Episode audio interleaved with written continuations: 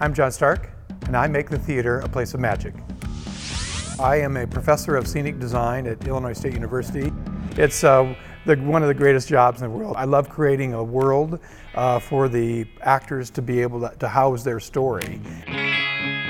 I love working with students. Oh, wow, that's very nice. As I often say, is that I cannot make you a, a scenic designer. I can help you become the scenic designer that you already are. I help them by spurring their imagination, unlocking the talent that they have in, innately inside of them.